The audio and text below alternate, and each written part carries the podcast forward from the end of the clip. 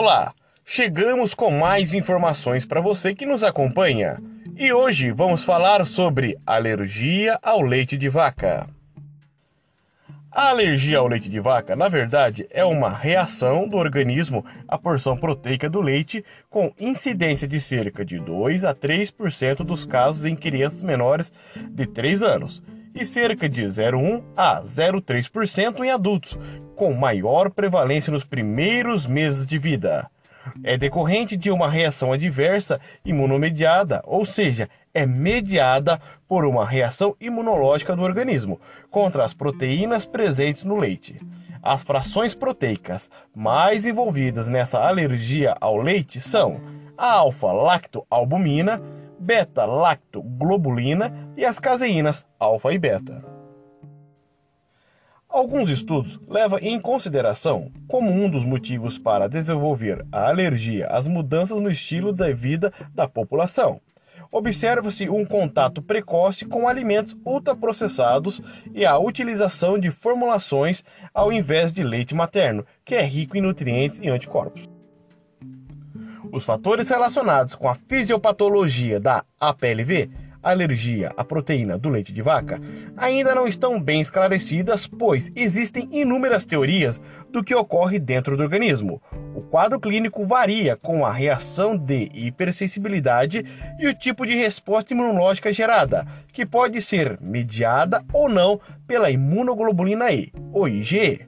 Uma resposta mediada por IgE é um tipo de resposta imediata, que pode ocorrer em minutos ou até duas horas após o contato com o leite, podendo ter sinais e sintomas leves como coceira, urticária, alterações no trato gastrointestinal, inchaço nos lábios e pálpebras, até a anafilaxia, que pode levar à morte.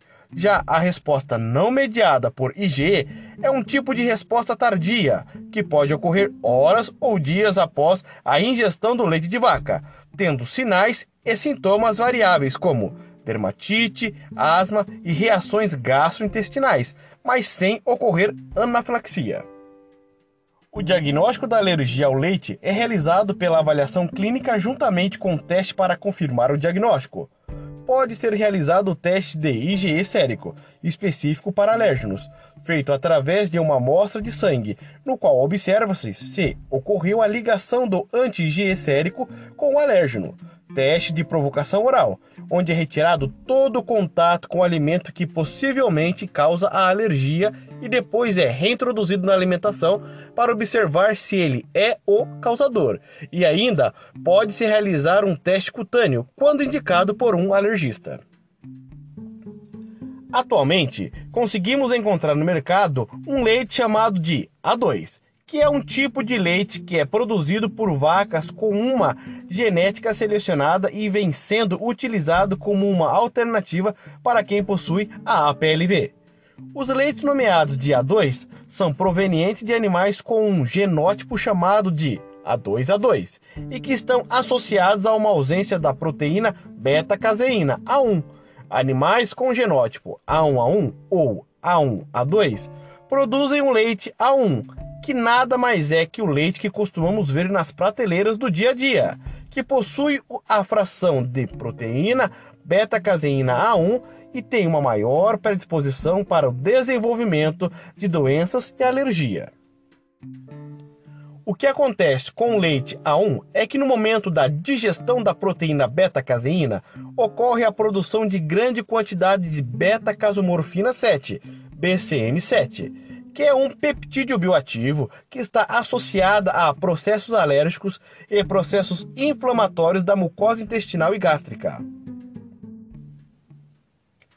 Desta forma, o leite A2 tem uma série de benefícios, porém é importante salientar que não é um produto hipoalergênico, pois a alergia ao leite não está associado apenas à porção da beta-caseína, e sim pode estar relacionada às demais frações proteicas que também estão presentes no leite A2. Ainda existem leites disponíveis no mercado produzidos por outras espécies de animais, como leite de cabra, leite de ovelha e de búfala, que muitas pessoas acreditam que possam consumir sem problema, mesmo tendo a APLV.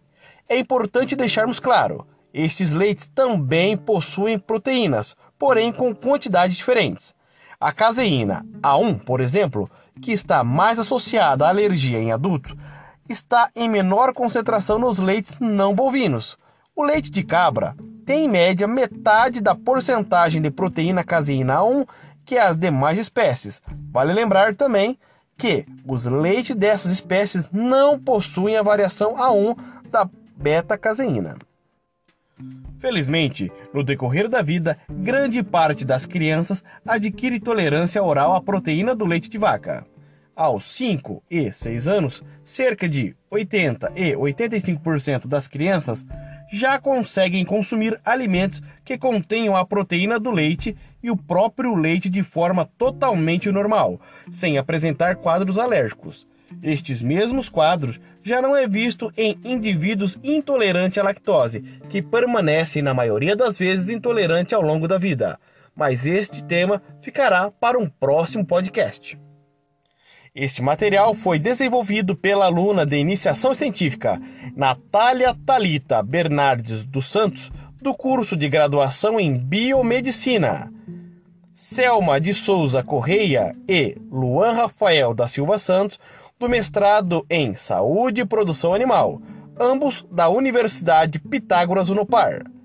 Aluna Samara Rafaela Bruzarowski, do doutorado em Biociência Animal da Universidade de Cuiabá e pela professora doutora Elza Helena Walter de Santana.